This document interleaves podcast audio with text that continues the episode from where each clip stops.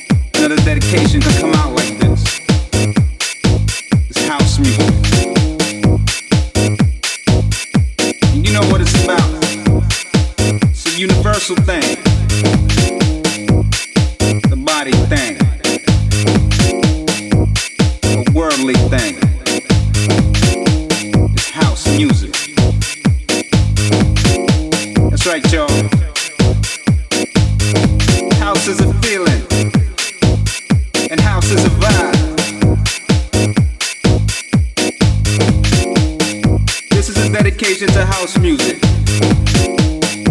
So all the true vibers in the house. Can you feel this? Pounding in your